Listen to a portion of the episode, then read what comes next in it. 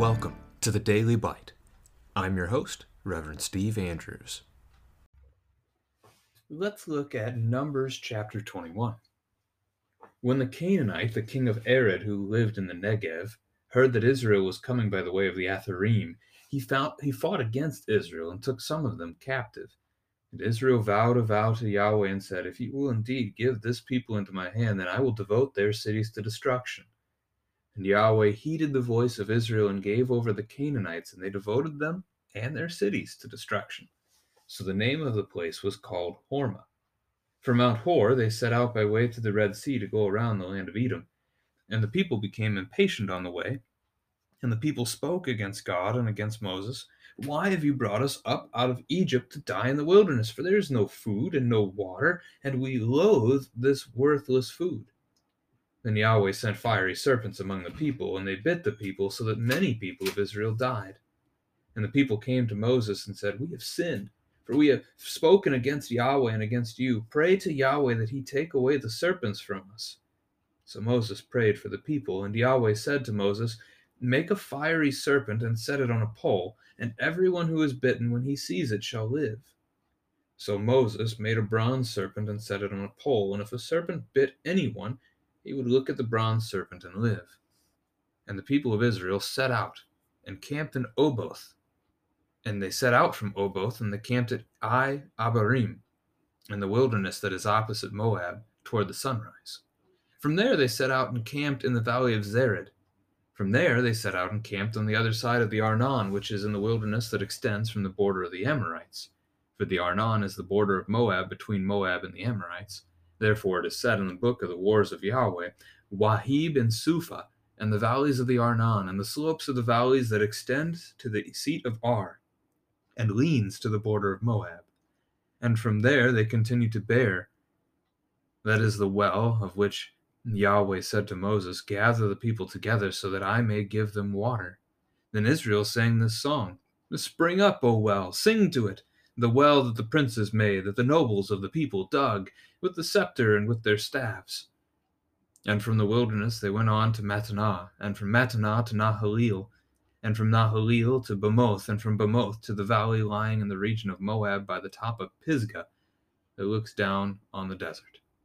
Then Israel sent messengers to Sihon, king of the Amorites, saying, Let me pass through your land.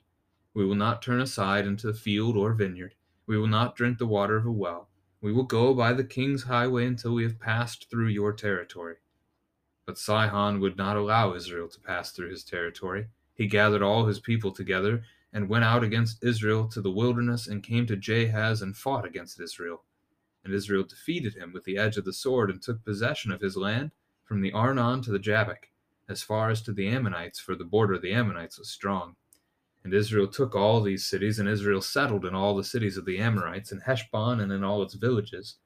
For Heshbon was the city of Sihon, the king of the Amorites, who had fought against the former king of Moab, and taken all his land out of his hand as far as the Arnon. Therefore the ballad singers say, Come to Heshbon, let it be built. Let the city of Sihon be established. For fire came out from Heshbon, flame from the city of Sihon. It devoured Ar of Moab and swallowed the heights of the Arnon. Woe to you, O Moab! You are undone, O people of Chemosh. He has made his sons fugitives and his daughters captives to an Amorite king, Sihon. So we overthrew them. Heshbon as far as Dibon perished, and we laid waste as far as Nophah. Fire spread as far as Medeba. Thus Israel lived in the land of the Amorites, and Moses sent to spy out Jazer, and they captured its villages and dispossessed the Amorites who were there. Then they turned and went up by the way to Bashan. And Og, the king of Bashan, came out against them, he and all his people, to battle at Edrei. But Yahweh said to Moses, Do not fear him, for I have given him into your hand, and all his people and his land. And you shall do to him as you did to Sihon, king of the Amorites, who lived at Heshbon. So they defeated him and his sons and all his people until he had no survivor left, and they possessed his land. This is the word of the Lord obviously in this chapter lots of travel and starts of some military battles here going on you don't get the fullness of the capturing of the promised land uh, until you get past moses lifetime and you get into the, the time of joshua as their leader uh, the book of joshua has a lot to do with that but it's begun. They're beginning to take parts of the land that they will ultimately end up settling in. Um, we're east of the Jordan River in this account, mostly. We'll, we'll cover that. Um, and some of the tribes don't cross the Jordan. Some of the tribes choose, as they're entering the promised land, to actually stay behind and, and live in that area because they thought it looked nice enough to them and it allowed them to spread out even more. So we'll see that um, too, but let's cover what we've got today. They start out almost the opposite of what we saw yesterday. So at the end of the text yesterday, we I suggested that they had traveled east because Edom said no, refused their passage, that they were going east, south of Edom, that they were going to go down around Edom and wrap up and start heading north again. The text today begins actually making it sound like they first tried to travel north. Uh, the Negev is the, the southern part of what Israel will be. It's where, as you think of the 12 spies who had gone out, the Negev was part of what they were supposed to have spied out and come back and report on. So they go there, they run into the king of Arad, and he fights against them, even captures some of them. They vow themselves, they pledge themselves to Yahweh. What good that's going to do. But they do. Basically making God a deal that if he if he would just give them the victory, they would destroy all those cities. God does grant them victory. Uh, this is God's judgment over the, guess we'd call them the Aradites. Um, you don't really see that word in scripture. But they too face God's judgment. They too have sinned against the Lord, and, and God brings about judgment upon them at this point. Hormah means destruction. So, as you see that in verse 3. The biggest part of this text that really you can focus on with your kids is going to be this next paragraph, verses 4 through 9. This is an account that has some familiarity to it, but has a has a enormous tie-in to the New Testament. I mean, this is this is like the one that we can't miss. So certainly prepare to to bring that out with your kids. So they go, they end up going around, right? So we see they head back towards the Red Sea. They go around the land of Edom, just as I thought that they were going to with uh, the end of chapter 20 there. And the people become impatient and they grumble against God again. I mean, how many times have we seen that now in this book? And they despise the food that they've been given, right? Look at verse 5. We loathe this worthless food. Is the manna really worthless? Has it not sustained them for years, decades, even at this point? It has given them life. And they loathe it, they hate it. They despise the one who gives it to them. And so God sends them a punishment.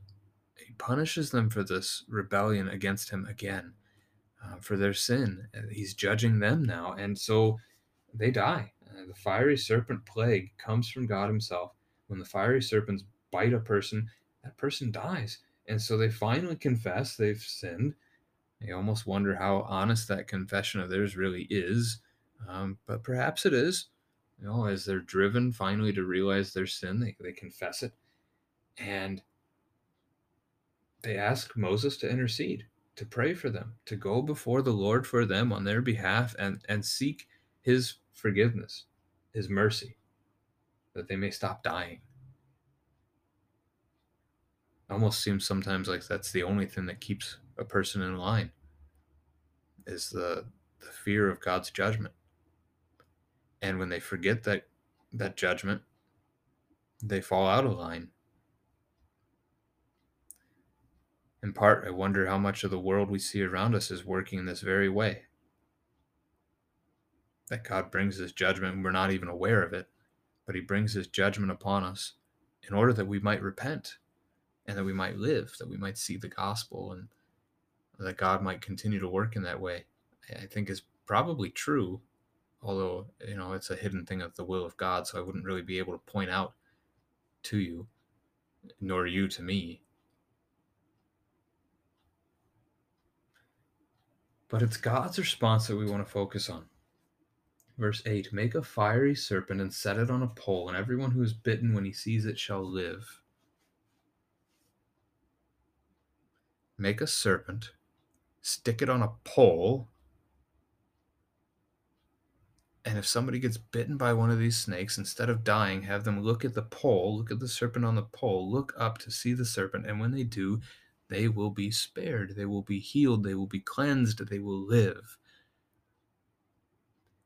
This is where you want to check in with your kids and see if it sounds familiar.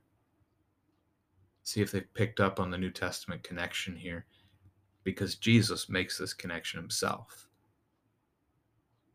Right before we get to that, though, um, the traditional symbol that you see on ambulances, uh, the paramedic symbol, where it has like the the shield logo with uh, the pole going up and down vertically, and then it's got like a snake wrapped around the pole. That's this text. That logo has its its origins in the history of God's people, which is really that's something to consider, isn't it? But as we look at that, um, we then have to look at John. We have to look at Gospel of John. This is John chapter 3, verse 16. That's the verse like all Christians know. For God so loved the world, he gave his only begotten Son, so that whoever believes in him should not perish, but have everlasting life. You see it on posters and banners at sporting events. But what's the context of that verse? Jesus is talking to Nicodemus, one of the Pharisees, who is afraid of all the other Pharisees. He doesn't want them to know that he's starting to actually believe in this Jesus guy. And so he sneaks out in the middle of the night to visit Jesus and talk to him more. And when he does, this is part of their conversation. Started at verse 14. So Jesus is talking to him. And of course, the conversation's been going on for a while already. But this is the part. Verse 14 As Moses lifted up the serpent in the wilderness, Numbers 7, Numbers chapter 21 here, so must the Son of Man be lifted up the cross on Good Friday, so that whoever believes in him may have eternal life. And then he says, For God so loved the world that he gave his only begotten Son, so that whosoever believes in him should not perish, but have everlasting life. Do you see the connection? This Old Testament account from Numbers chapter 21, Jesus takes this account himself and he makes it about his cross that we are bitten by our sin. And what happens when we're bitten by our sin? We look up and we see the cross of Christ and we know that our sins have been forgiven. We know that we get to live rather than die. The question I guess you could ask there is how is our numbers account, how is this pole and this serpent similar to Jesus on the cross. And it's that we were dying, just like the people that were bitten were dying. When they looked up, they live. When we look up and we see Christ, we live. Uh, it's a great connection. Uh, so that again, that's probably your focus of this chapter as you do a Bible study with your kids. But uh, the rest of it is military stuff, conquest, as they're going about. Um, lots of locations mentioned. Uh, read them as best you can as you try and pronounce them. Uh, just go through, uh, and you'll be fine. Uh, they're they're east of Moab, so the the Iye-abarim in verse eleven, opposite Moab toward the sunrise. Toward the sunrise is east, so they're east of Moab. So as you're looking at a map of of that area, you've got south and southeast of the Salt Sea. You have Edom uh, then on the southeastern side, kind of moving up northward a little bit, you've got Moab. And so that's where they're east of Moab at this point. As they're moving, the Arnon is a river that comes basically right out of the, the middle of the Salt Sea on the right side. It, I guess it probably flows into the Salt Sea, but as you picture a map, it looks like it's just coming out of. It's a like a right arm uh, for that that sea, and so we get an account from the book of the wars of Yahweh. Uh, there are several times in the Old Testament where other random books that sound like they have some importance to them are mentioned, and we don't have them. I mean, we don't have this book. So I don't know what was in it and how important it might have been, but it's that one's lost to history, unfortunately. Verse 16, uh, it is not beer, uh, bear. Beersheba is an example of that, and it's the Hebrew word for a well. And I don't know if this is a new referent in verse 16, the gathering of the people, or if it's uh, a reference to something previous or not, but they sing. They sing about it. Instead of striking, they sing. Uh, just as Moses was supposed to have spoken to the rock, they're singing now to this well, uh, rejoicing in the, the gift of water that they have. And you see more places named as they continue traveling north uh, along Moab, up, up beyond it now. Sihon is the king of the Amorites, and they are the ones who control the land to the east of the Salt Sea. So Moab is is on the southeastern side of the Salt Sea, and now the Amorites are on the eastern side of the Salt Sea. So we've moved north a little bit further, and they again request to move past, uh, move through on the King's Highway, and that request is denied, just as it was by the the Edomites a chapter or two ago. So it is here that they would not allow Israel to pass, and he like Edom, gathers up his troops and marches against them, but instead of just making a blockade, he actually attacks. Uh, and so they fight against Israel and they lose. Israel defeats them and takes possession of the land of the Amorites. It's the beginning of the conquest uh, that comes again fully in, in the book of Joshua, but they're beginning it now. They take this land. The Arnon again flows out of the side of the, the Salt Sea, uh, roughly the middle of it the Jabbok is another river that comes out of the middle of the Jordan, roughly, again, eastward. Uh, so you've got those two rivers mentioned here, and the Amorites had lived in between them. So now the Israelites get to live in between them. They have started to settle these cities. You've got a military championship song um, that you could think of soldiers singing there, starting in verse 27. And then another battle, another conquest as they they live there in the land of the Amorites. Moses seeks to continue moving his people towards the promised land. And so he does that. He sends out a spy again, uh, and and this time they capture the land of Jazer and continue to dispossess more Amorites. Then you get the mention of Og, king of Bashan. Bashan is further north yet. Uh, you might be familiar, probably more familiar with it being called the Sea of Galilee from the New Testament, Jesus' day. It is the the small sea at the northern side of the Jordan River. At this time, it's called the Sea of Kinnereth, and uh, Bashan would be the land to the east of that Sea of Kinnereth. And so God makes the promise do not fear him. I have given him into your hand. Go, fight. And they do. And they win.